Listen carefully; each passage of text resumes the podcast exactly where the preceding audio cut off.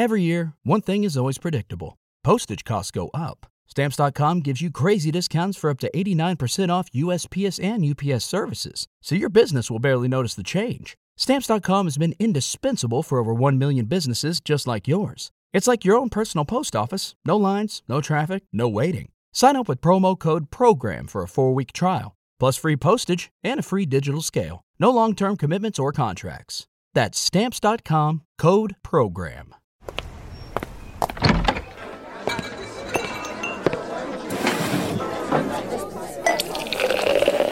Hey, pull up a chair. It's Hacks on Tap with David Axelrod, Robert Gibbs, and Mike Murphy.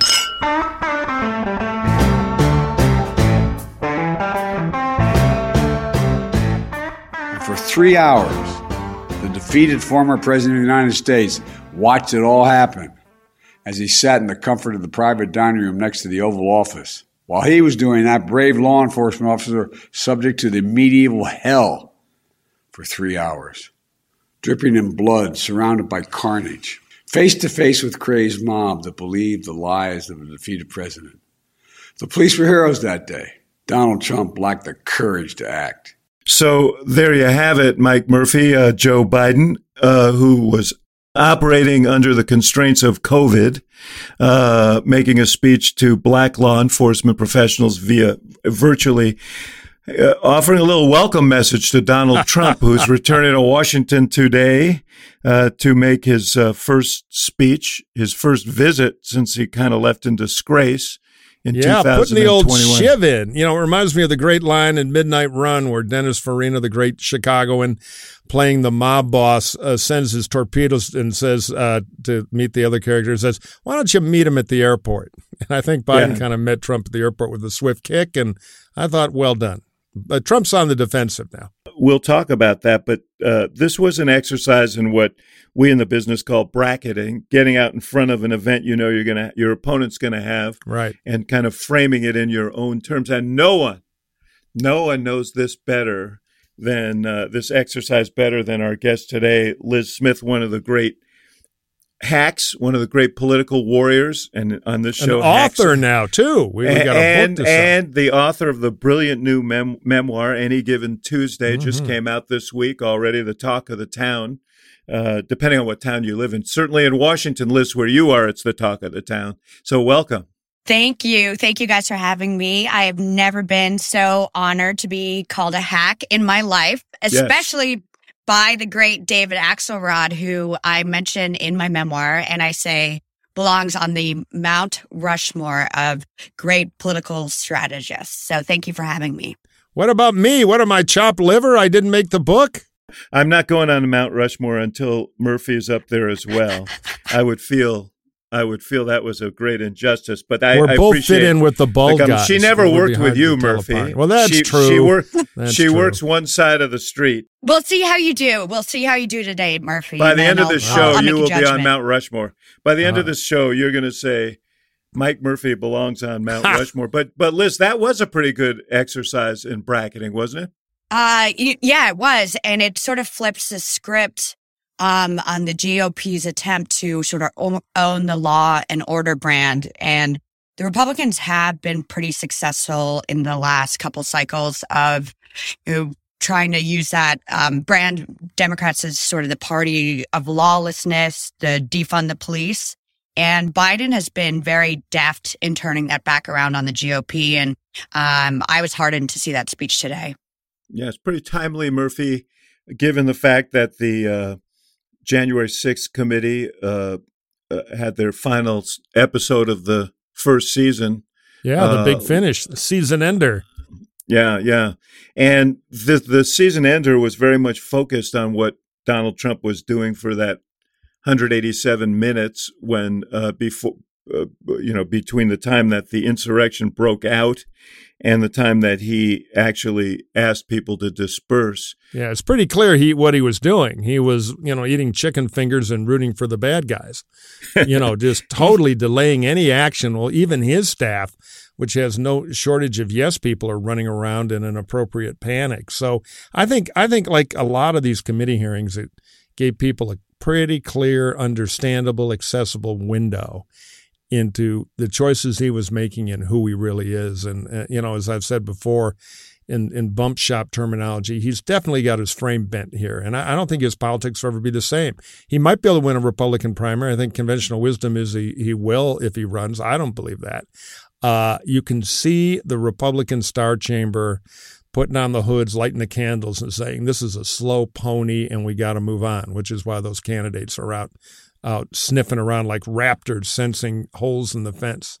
I agree with you. And one thing that I thought was really impressive about these hearings is, you know, it, none of us are naive to sort of the character of Donald Trump, but somehow they managed to paint a picture of him that was even more deranged and unhinged than than any of us really could have imagined. At least that I could have imagined. So um, kudos to them for that. Yeah. Well, the question is whether he comes. I mean, yes, there is that, uh, but there's something even more sinister, which is that uh, rather than deranged and unhinged, it was uh, calculating and you know sort of unrestrained. Uh, that uh, you know, here was a portrait of a guy who just doesn't really, and we know this to be the fact, doesn't give a damn about rules or laws or norms or institutions, and was willing to overrun even the most sacred uh, uh, rules and laws and norms and traditions of our democracy, and le- unleash a violent mob on the capital of the United States to try and get his way. Um, so, you know, derangement may be the charitable explanation for what happened. I mean, that's what I guess that's what Merrick Garland's trying to figure out, huh?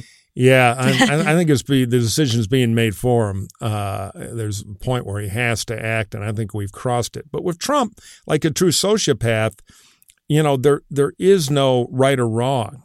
So therefore, there is no high moral ground to avoid. It doesn't exist. It's just naked self-interest, grievance, and insecurity. And, and you could see he really was more than happy to have an armed mob go in there and declare the election invalid. So he's kind of got these ethical cataracts where he, I don't even if he knows it's wrong, you know. But right. that does mean he's crazy, and does mean never should have been, and can never be in the future president of the United States. Clearly, and you know now now the interesting thing, I, the thing about the hearings, I think we've talked about it a little. It's working on two tracks. On one hand, it's a great therapy animal for Democrats who've always hated Trump. I'm right, I'm right, you know, and they are on Trump. But the way Liz Cheney and Adam Kinzinger and even some of the staff who've testified, they are talking in terms that address themselves to other Republicans. There's a primary going on uh, inside these hearings. And I think those rebels are having more success than Washington conventional wisdom would have ever thought a month before the hearings. And I think it's going to be seen as a turning point, and they're heroes for it. I mean, the question is really uh, I think we have a clip from Kinzinger on this does it does it move Republicans uh, or not? I mean, do do Republican because he's still sitting there with a close to eighty percent favorable rating among Republicans. Uh, so the the changes that you're talking about, Mike, and you've been talking about for some time, are subtle, but they may be decisive. The fall of the Habsburgs was subtle too, like a crack uh, moving through granite. But let's listen to Kinzinger, and then I'll pitch you what I, I okay. think it really means. In terms of Republicans in general, you have kind of the bulk of Republican voters. This doesn't appear to be having, you know, a ton of impact. It, maybe people are shifting more towards a potential for, I don't know, a Ron DeSantis. Trumpism isn't dying, even though Trump is becoming irrelevant. So I, I just say it is true you have the 80% approval rating, but it, it, it it's also true that within the 80%, you have now, so you can debate if it's half or a bit more than half saying, but we need somebody else next time. You know, the, gold watch thing is working there. It's like, you know, if you're a diehard Red Sox fan, but you're unhappy, you're not going to say, oh, I'm for the Yankees. You're going to say, we need a new pitcher. But the Red Sox hat isn't coming off. And that, that's where the party is. I guess my question is if you are, you know, one of those GOP super gazillionaire mega donors, if you are in the elite of the Republican Party, how can you really stand by? I'm not saying ethically, but from a political standpoint, how can you let um, Donald Trump still be the nominee in 2024? And I understand that um, you, you guys may not be able to put the crazy back in the bottle. And that for years, Murphy, when you were, you know, working for country club Republicans, as we affectionately used to call them, that there was this element of crazy that you guys sort of kept in the basement, like the Gimp and Pulp Fiction. But now the crazy's out. And so um, it's just a question for me as a Democrat whether the Republican Party does have any mechanism to stop Donald Trump from running, or you're going to have to rely on Merrick Garland or some divine intervention. What a turn of events. Now the crazies are out and you're in the basement. I literally am in a basement right now. Yeah, you know, I, know. I, I, don't quite buy. I mean, I buy two thirds of the premise. Here's the deal: it wasn't just Country Club. It, there was a broad conservative coalition of different wings that agreed that the Looney Tune anger wing would be let out once in a while in a presidential caucus, Iowa, or a Buchanan revolt in New Hampshire, get their 30% and then be slowly crushed.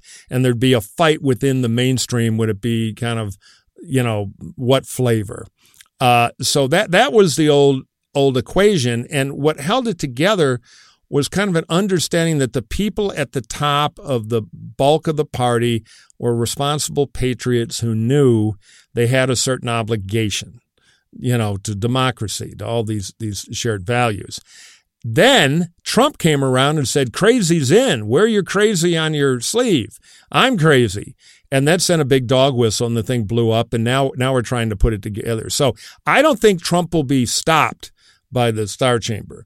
But what's happened is new is the most powerful word in advertising. And other people who are running on Trump light, harnessing some of the movement energy, are now going to take him on because they're no longer afraid. You got DeSantis, there are going to be others. Uh, and there's a plurality issue later when you get the primaries. But at least in the preseason, people are coming out in the daylight now. It, it's a very different world. They can make the case now uh, that, uh, that is becoming clearer that, hey, he, you know, we like a lot of what he did. You know, nothing personal to him, but he's maybe too big a load. And I'll tell you, Mike, I want to Yeah, just just lead you on. back r- right back to you because you've been talking about this for months, uh, really for years uh, or maybe just felt like years, but I think it's been uh, a long time when you've been saying that, you know, Trump was attractive when he was uh, articulating other people's grievances. And now he's so consumed by his own and looking backward Right. that it becomes uh, a, uh, it becomes an unappealing package. He's coming to Washington today to make a speech that's been advertised as sort of forward looking and an attack on Biden and not, and we'll see if he has the discipline. I mean, we'll know by the time I guess people listen to this. You want to make a bet? yeah, no, I know. I mean, the Oh, problem come is he, he, he can, he can yeah, he'll be him. help some. By the way, Pence is coming to town today too, speaking at the Heritage Foundation. Yeah, they have a cool Cold War. Yeah.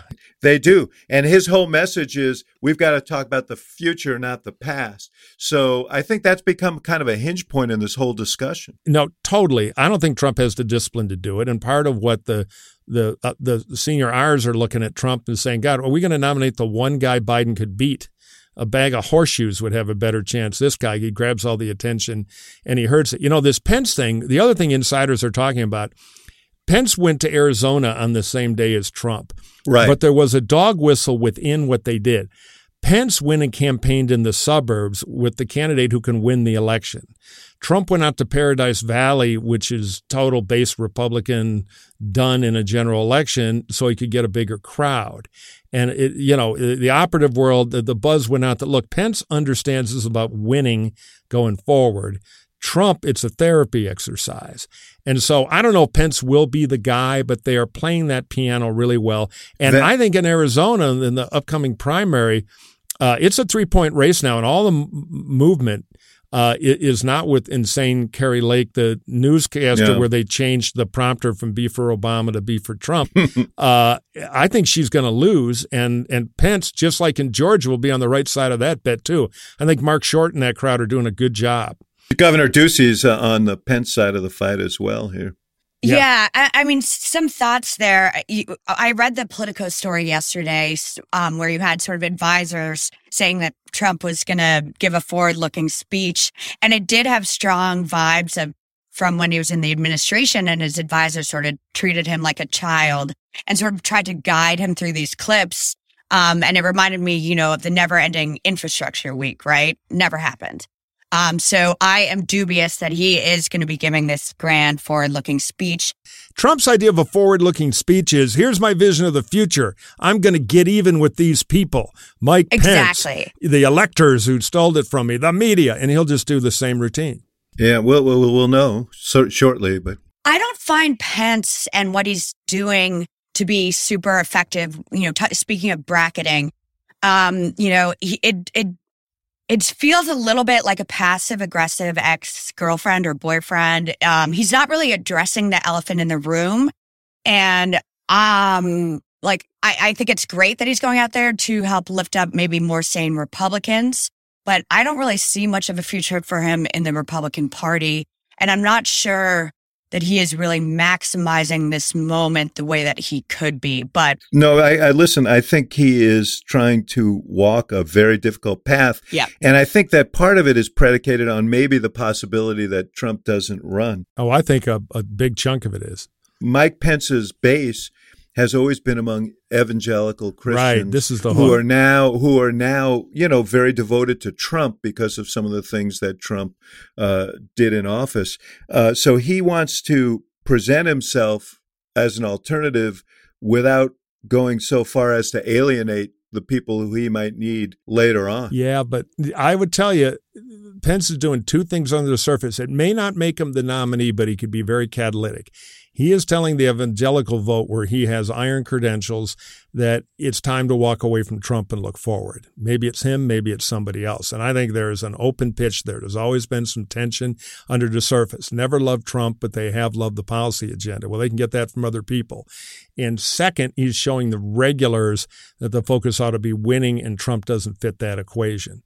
Uh, so will right. he be the nominee? You know, we'll see. Uh, there's some headwinds, but he's playing the Mike Pence cards the best he can, I think, in the long term, not so much the tactical press of right now.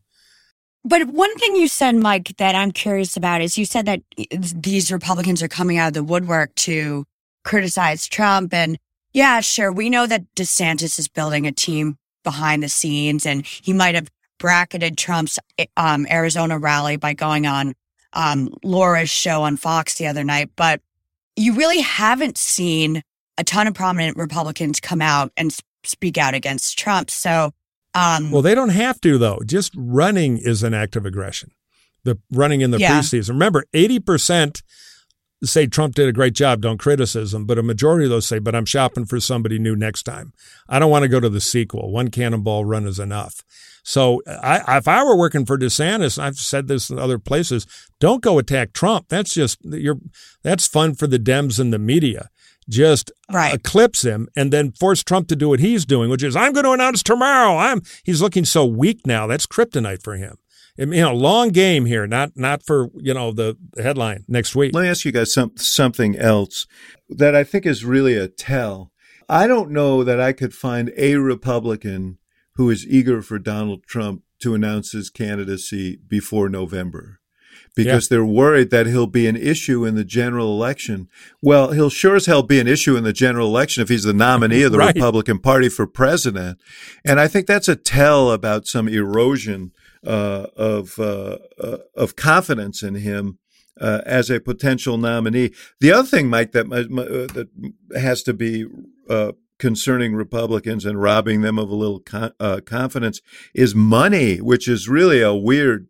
You yeah. know, as the Democrat, I mean, the, this is everything's been turned on its head. Lis turned. Uh, Lis talked before about the country club Republicans losing control and everything else.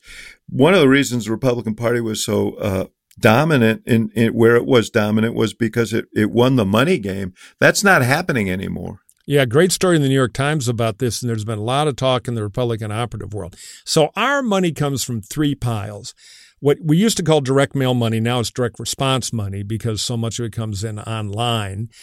Kind of the middle dollar money, uh, which is kind of the traditional country club money. You guys call it on the Dem side because you always want to get to class four. You just can't not do it.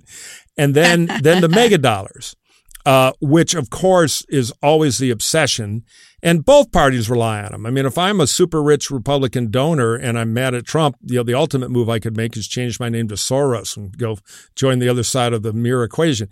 But I thought you were. some, a, I thought I thought you were a super rich Republican donor who can't stand Trump. That's not. uh, that's yeah, not true. two out of three is not bad. if you give money to him, you only encourage him, you know. Uh, and they blow it all on consultants. Don't get me started. so, but but the point being, Trump does have a block of super rich you like him. You also have a bunch of pragmatic super rich, and then you know, or let's call them large dollar donors, and then you have some who are or, who are sniffing around. I mean, I used to work for a guy who was regularly. Uh, a, a really impressive human, by the way. I'm not going to mention the mystery name, but was good for 10 to 12 million a year for the Senate races and everything. Not a dime now. Maybe Liz Cheney.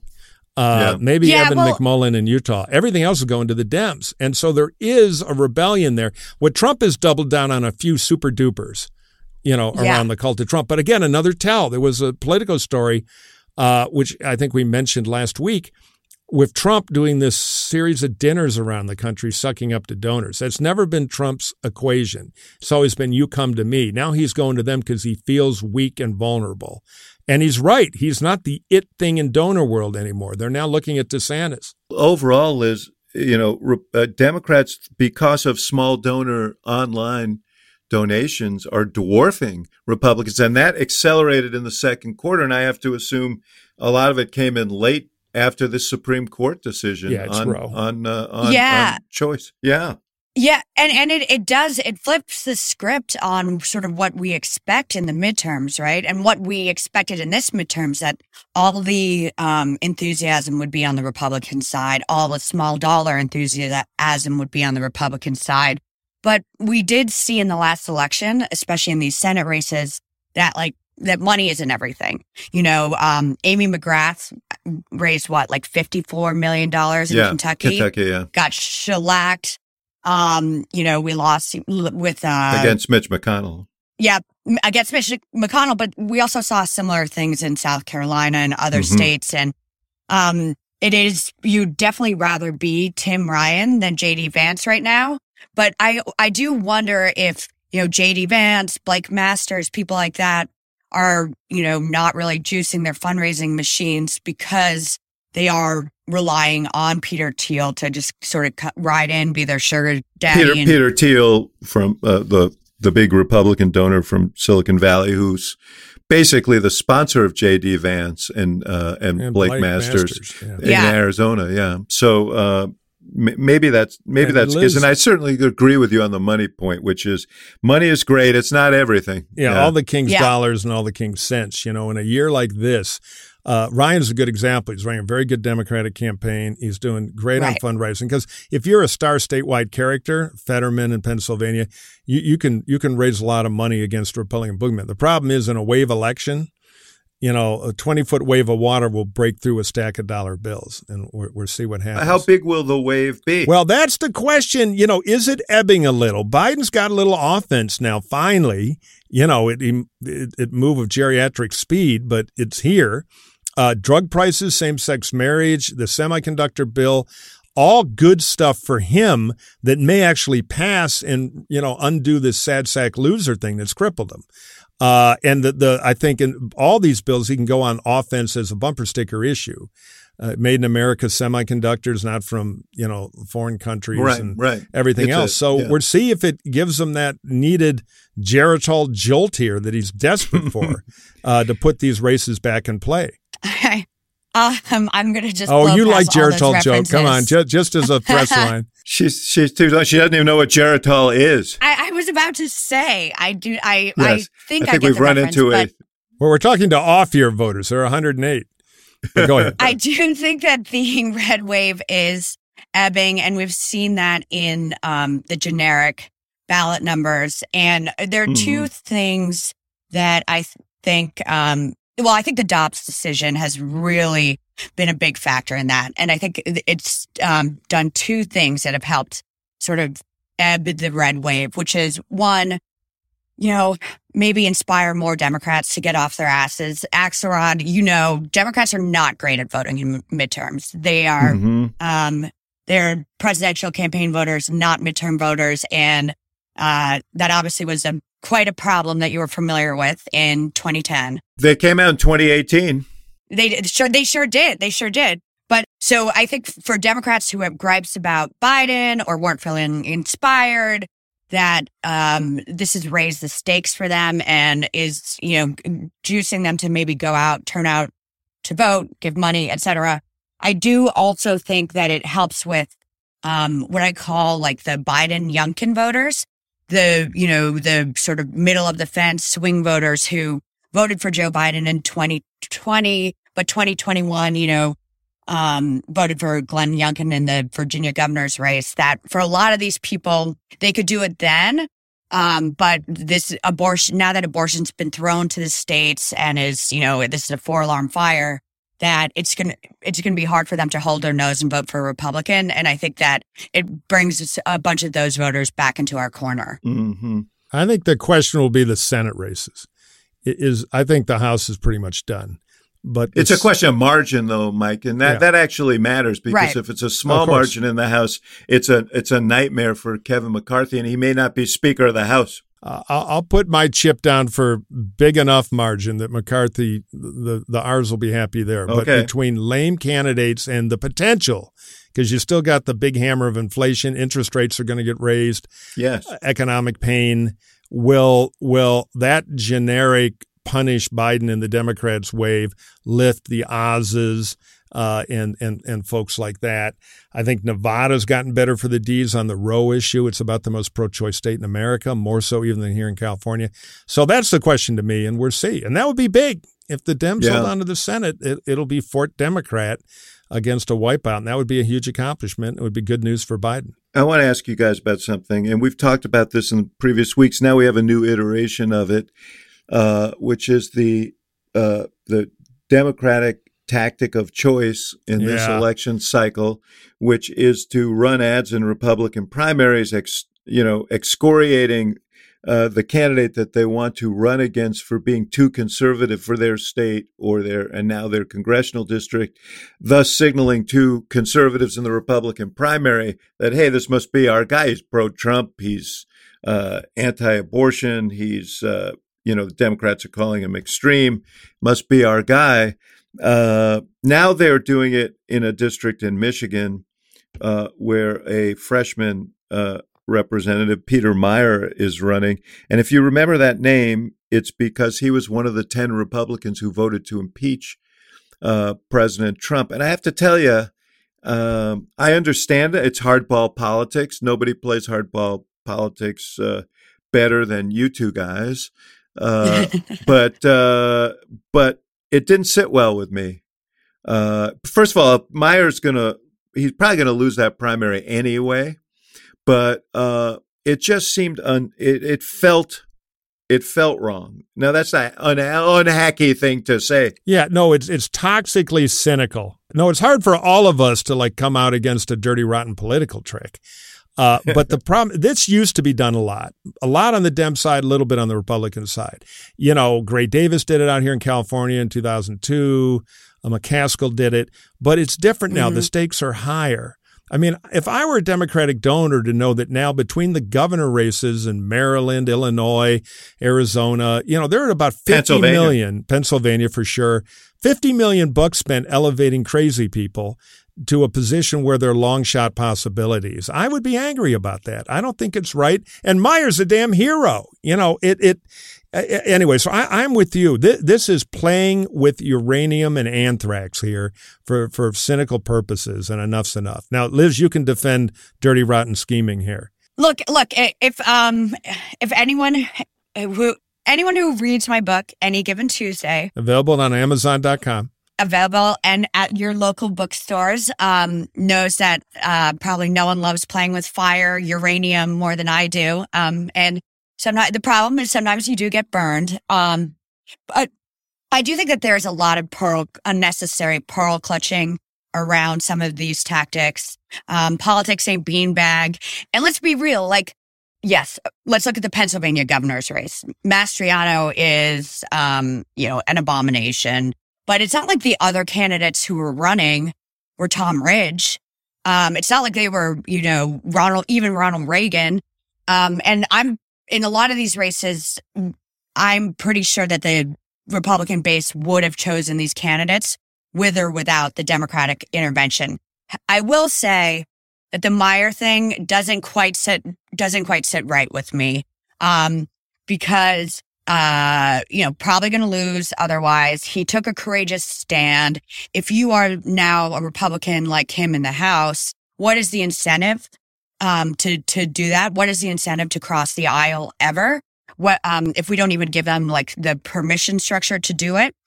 And it's only a D plus three district.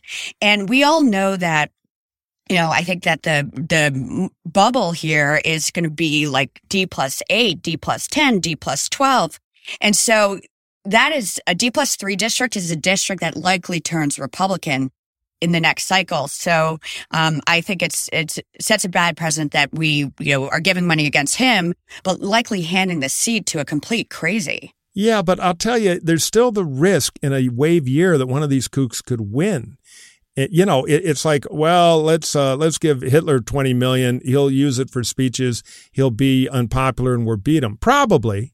But you know, you always got to be worried about the 10% cataclysmic outcome, and the stakes are higher now. And, you know, I, I listen to so many pious Democratic speeches about democracy going to hell, and I, I shake my head, yes, I agree with them. And then to be running a $50 million operation to elevate kooks, which final rant, and I'll shut up about this, you also take people's choice away. a reasonable voter no longer has a choice in Maryland. The Republican candidate was very good there. Well, you know, you ideologically pick a side, but no choice at all. Uh, you know, I'm mostly on your side of this argument, and I'm certainly on your side of this argument here.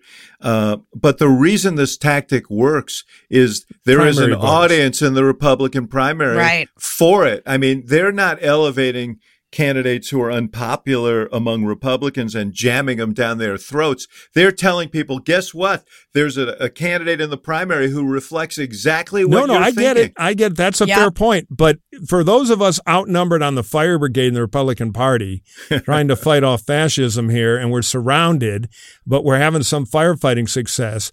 That have the D's walk in and throw a bunch of gasoline on the fire, I can just tell you, is not so helpful for the bigger cause in a yeah, handful no. of places. Part of the bigger cause, though, is that the Republican Party can't try to stiff arm Trump and say he's an anomaly. The Republican Party does need to own it's crazy. It does need to own the extremes. And they are voting for these people in the in the party. And I know it might be frustrating for you, Mike, but um, in the for the long term for Democrats, I think it is an effective strategy to show that Trump was an anomaly and that this is today's Republican Party. More than that, it may be important, Mike, for for your cause uh, to show Republicans that if all of these candidates lose, that maybe crazy is not the the thing that sells. Yeah, I guess, but it, it is risky to elevate nuts at this time in American yeah. democracy. It is darkly cynical. And the Dems are get, not only giving away their high ground, this is coming now from our side, and there are Democratic kooks.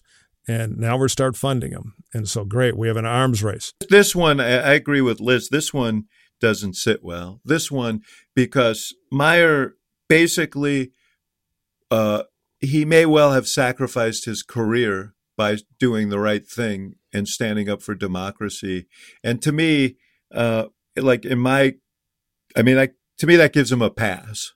Uh, you know, you know, they, he should not be uh, subjected to even if you believe this is a, a, you know this is as as Lis says politics ain't beanbag this is an appropriate tactic and so on you got to draw the line somewhere I think this is where if you can't find the line elsewhere this is where the line should have been drawn yeah I I, I can't think of a brighter line and they've crossed it it's done Talk about a, a, line. I'm going to cross the line to commerce here because uh, we're burning up the clock quick. We got a few more things in the mailbag.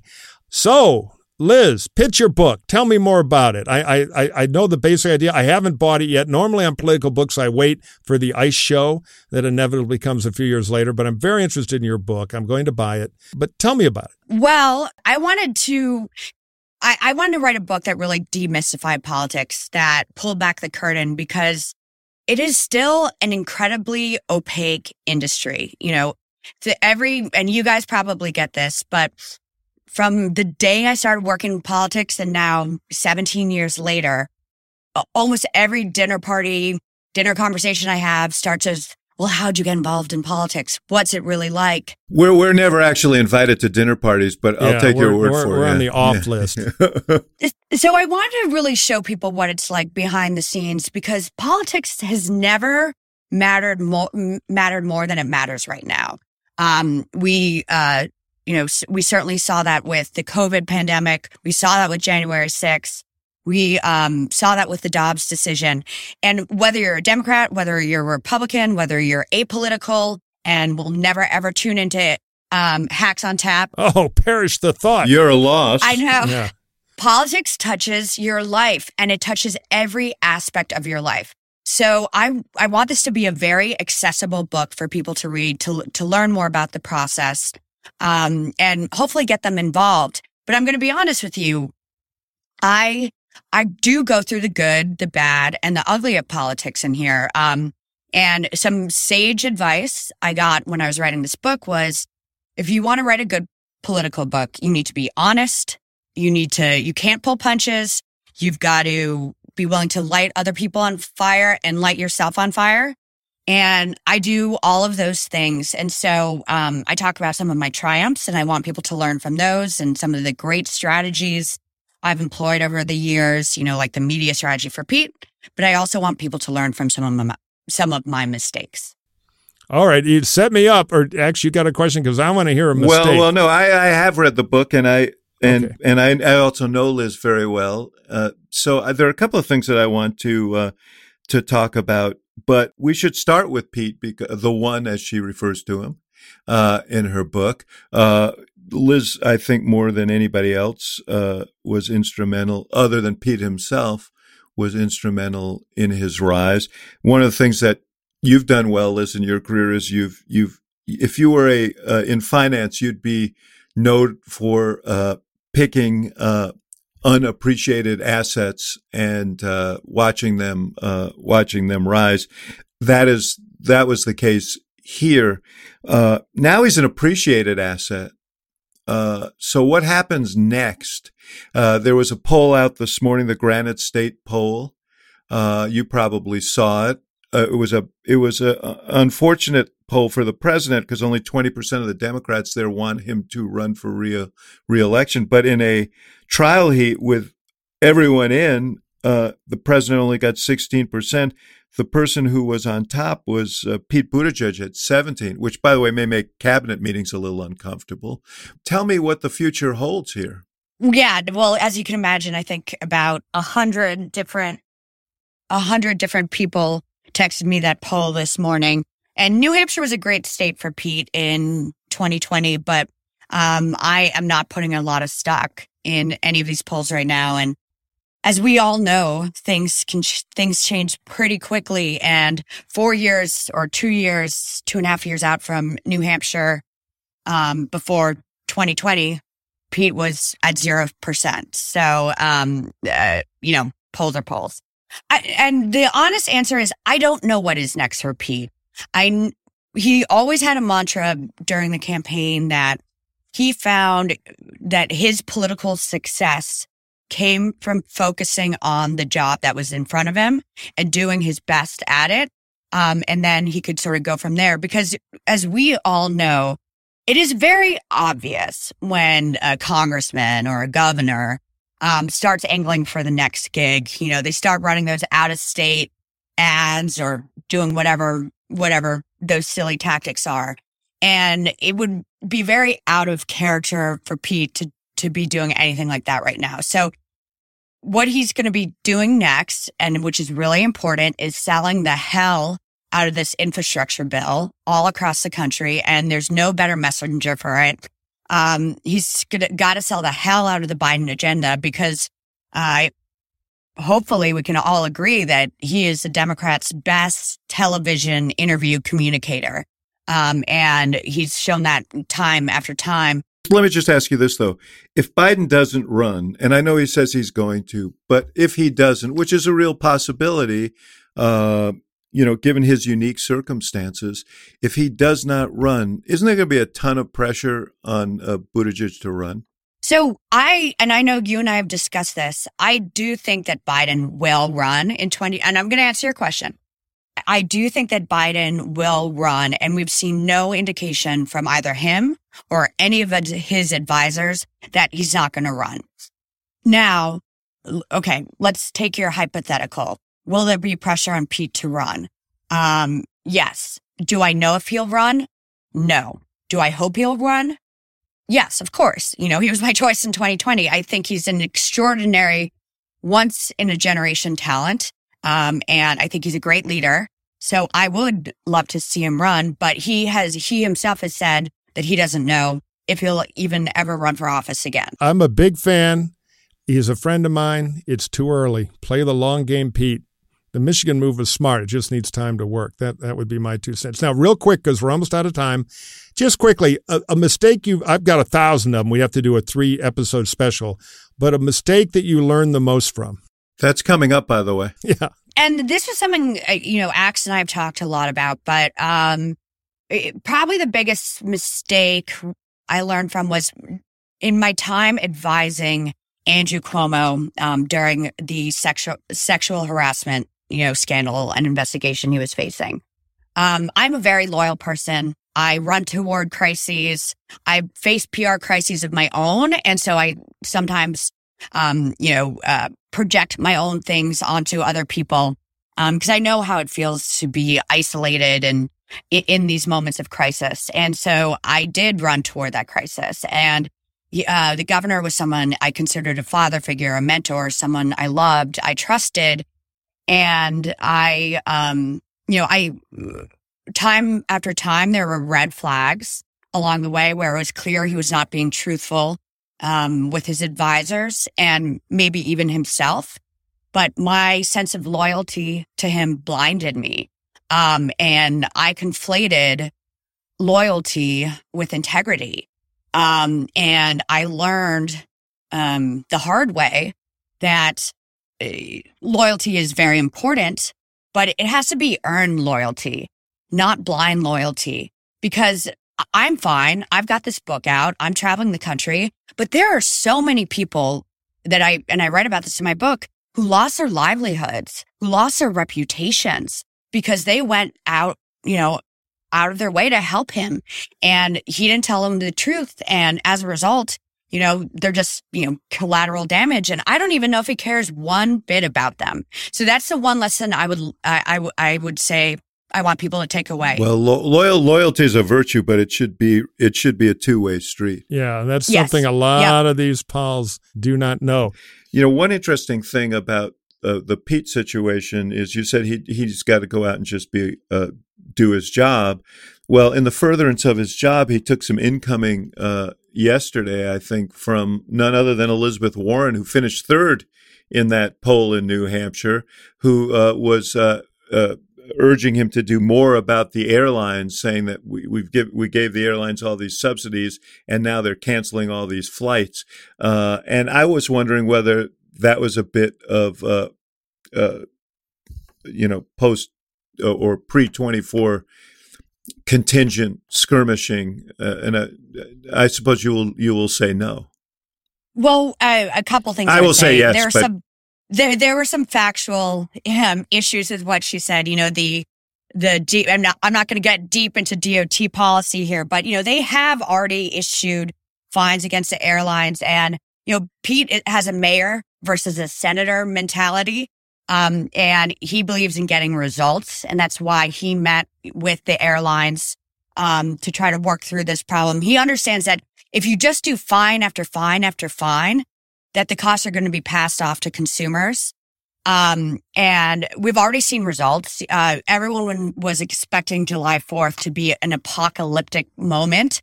Uh, but cancellations have already been down about 20, 25%. Okay. And it's not no enough. Flacking. It's not okay. enough, but, we got okay. it. Okay. okay. But then one. No, so, so, so Murphy, I'm taking that. No, actually, you send the I'm, to Pete. I'm taking, I'm taking that as I'm taking that as a yes, and we should move well, on to. what, yeah, Elizabeth no, no. Warren is the kids get off my lawn candidate of the Democratic primary. She's looking for attention. He played it right. And I got to tell you, she's someone whose brand I don't think was enhanced by her 2020 campaign. And it's okay. it's going to be right. tough to run. It, it's going to be tough to this run. This is like a future. prison shivving. You've you've already got it in twice. It, We're going it, for eighteen It's going to be here. tough to run in the future when right. you come in third in your home state. Right, you know? right, exactly. Okay. We'll put you down as undecided on Liz Warren for this, president. This is if you read the book, you will recognize the Lis Smith you just heard from because she is a relentless warrior.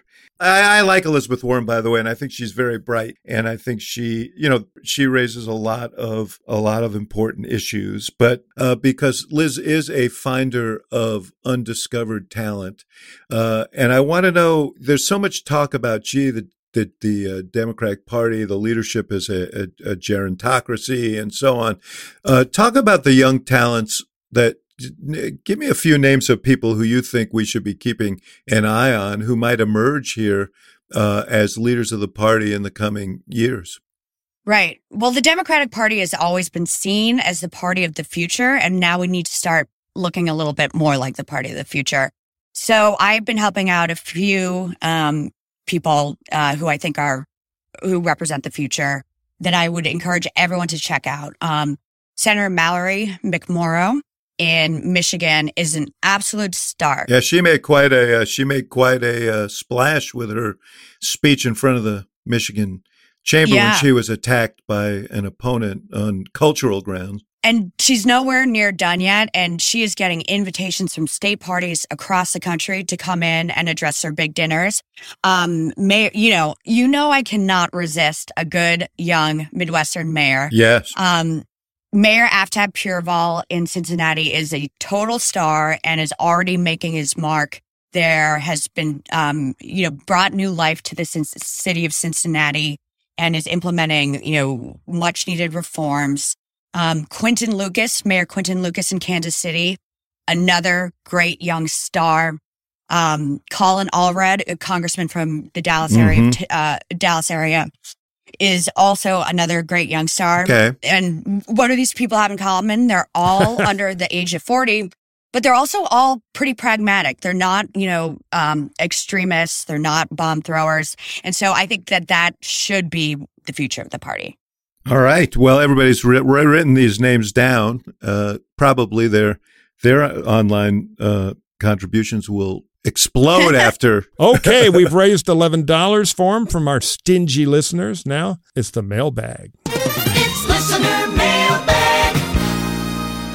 Okay, if you have a mailbag question, send it to us at hacksontap at gmail.com, hacksontap at gmail.com. And don't forget the magnificent, totally free Hacks on Tap newsletter. It comes out twice a week. Gibbs and I do it, full of gossip and innuendo and stuff we don't get to in the podcast. You get it by email. All you got to do is go to hacksontap.bulletin.com to sign up at hacksontap.bulletin.com. All right, Brother Axelrod, this is a question from Dennis. I've been super intrigued by Governor Newsom of California's ad buys in Florida and Texas. What's the strategy and goal here? Is it a wise use of resources? And what are the potential benefits, if any? I don't think it can be read as any other in any other way than sort of a message to the political world that he is um, that he's considering running for president, which isn't a surprise if Biden doesn't run. Uh, going down to Florida, look, DeSantis is the flavor of the really the flavor of the year uh, among Republicans, and he has gotten there by being, uh, you know, flagrantly aggressive on uh, on cultural issues, uh, which is uh, which is chum for the Republican primary voter, but enrages Democrats. And so I think Newsom was trying to signal that he he has the muscularity to take on uh, a uh, DeSantis if that was if that's the matchup that emerges. Personally, I, I think it was too uh, overt, and yeah. Uh, and I, I, I would not have advised doing that. This looks to me like the um, like the hobby horse of uh, uh, consultants who are content knowing that their man is going to win re-election overwhelmingly in California and can't wait to get on to the next chapter. yeah, little little too much money and time on their hands. It, it's gimmicky and very on the nose, as we say in Hollywood. Yeah, and and it's also like how he got on Truth Social, you know, Trump's um, social media site. It's it's very transparent. It feels very thirsty to me, very gimmicky. And if you really want to elevate yourself with Democrats and engender, you know, loyalty, support, whatever it is, you know, take that money and, and throw it into some races where it can make a difference. Don't, you know, just light it on fire in, in Florida and Texas media markets. Yeah, a little hint to Newsom. Use your easy in the bag reelect to to put out some interesting right. ideas and policy, get noticed, and then run for president a little later. It's a little rude, a little early, and gimmicky. You're not billing for that advice, are you? no, it's an in kind. So it's five dollars on his report. Lis, someone named Trixie asks, uh, must be from uh, as a center left voter in Wisconsin. I'm at a loss where my primary vote would make the most difference. Do I vote for for less insane R candidates if I can find them, or more centrist D candidates? And of course, a lot of this is around the Senate race there in Wisconsin and who Democrats nominate to face Senator Johnson. Yeah, I mean, this is um, a no brainer for me. Uh, cast your vote for the moderate um, Democrat who can win the race. We need more reasonable Democrats. We need more Democratic senators, period. Um, uh, but we need more reasonable Democrats in our party. You know, the Democratic Party cannot be defined by the squad and by the far left. And the way that we can sort of reorient the party and um, make sure that it is a majority party is by electing more reasonable Democrats who can win elections and um, articulate views that are shared by the majority of the American people. Well, you didn't give a name though. You they didn't ask for one either. So. That's yeah, correct. yeah, no, I couldn't agree more. Just to put a button on this, the race for Senate has basically boiled down to the Lieutenant Governor Mandela Barnes on the Democratic side, who's a very dynamic, charismatic uh, candidate We'll viewed more as a fall. candidate of the left. Well, that's that's the that's the fear that people have articulated. Polls show him and the guy is dueling, uh, uh, Alex Lasry, who is the son of the owner of the Milwaukee Bucks. Uh, they're in a very both. Uh, I guess Lasry was trailing Johnson by a few points. Barnes was ahead by a few points, but it's really a very close race, and it's a close race in the primary, and we'll see what happens. Now, Mike Murphy. Yes. A guy named Barry asks, given Trump, given that Trump has burned bridges with many of his former staffers, if he runs again, who would work for him? And you feel free to rule yourself out. I'm going to be careful this question because Barry might be a wannabe actor who's really an assassin. So I don't want to visit. Uh, no, it's a good question.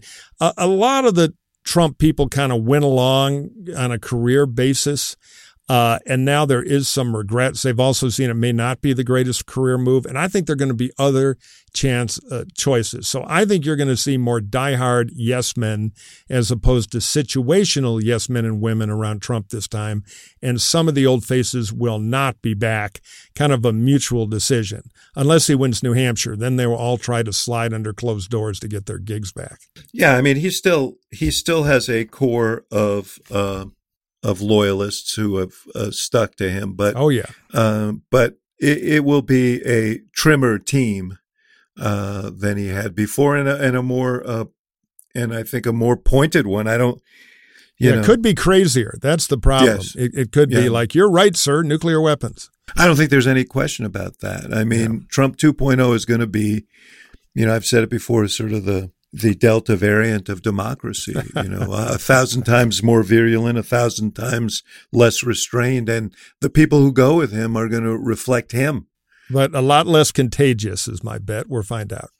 Yes, that's good. I like there you that. go. Well, one good metaphor deserves another. We haven't done it in a long time, but yeah. I know, Mike Murphy, you have a last call. So, Jeff, hit it. Okay, we are going to make worldwide news right here on Hacks on Tap, as promised in the newsletter. I have been following UK politics for a long time, and as our smart listeners across the globe, including in the United Kingdom, know, we're coming down to the big finish of the Tory leadership race in the UK the way it works is an election not unlike a speaker's election here where all the politicians vote in large groups of candidates with the bottom finishing candidate dropping off until it gets to the top two which happened now it goes to sort of a primary among card carrying members of the Conservative Party. There are almost 200,000 of them. They're going to vote by mail. They can vote online. And by early September, one of the two candidates, Rishi Sunak, former Chancellor of the Exchequer, or Liz Truss, the current Foreign Secretary, will win. She's ahead in the early, somewhat unreliable polling and become the prime minister. Just 190,000 people will pick for 60 million. Fascinating system they have, but here's the big news. Being a slippery hack, I checked the fine print. It turns out you don't have to be a UK citizen to join the Conservative Party and vote. So I now am an undecided voter. I went online. I put down my 25 quid. I actually threw in another 75 pounds to pay for the embarrassment I'll probably cause the good party. And I'm going to vote. So we have a big listenership in the UK. Rishi, Liz, I know you're listening. My vote is up for grabs. We are inviting you to come on for a quick 10 minute interview on Hacks on Tap. Both of you. You will speak with British accents. And because we're Americans, we think that makes you really smart and give you only softball questions. You can't lose. And whoever impresses us and our vast army of followers around the world the best will get my Tory vote for leader. So this could be the whole thing. We hope you do it. It'll be a lot of fun. You can email us at hacksontap at gmail.com and we'll have a contest. You're a guy who just 30 minutes ago was lecturing against sneaky backdoor political tricks. And now you're urging this one. Well, yeah, So because I'm wondering about where is the consistency? Well, those were in America. This is a foreign nation, albeit one I love and that we have a special relationship with. And by the way, I can't vote in the re-election, nor would I. This is only the leadership election, and maybe they're changed the rules uh, because they're letting the uh, lowbrow Americans in. But it could be a lot of fun. Love to have you on the show. So, Fox, let's go out with a salute to our our Yeah, we have to go put our magnificent bowlers on and, and go. ally. Stand up, Axelrod.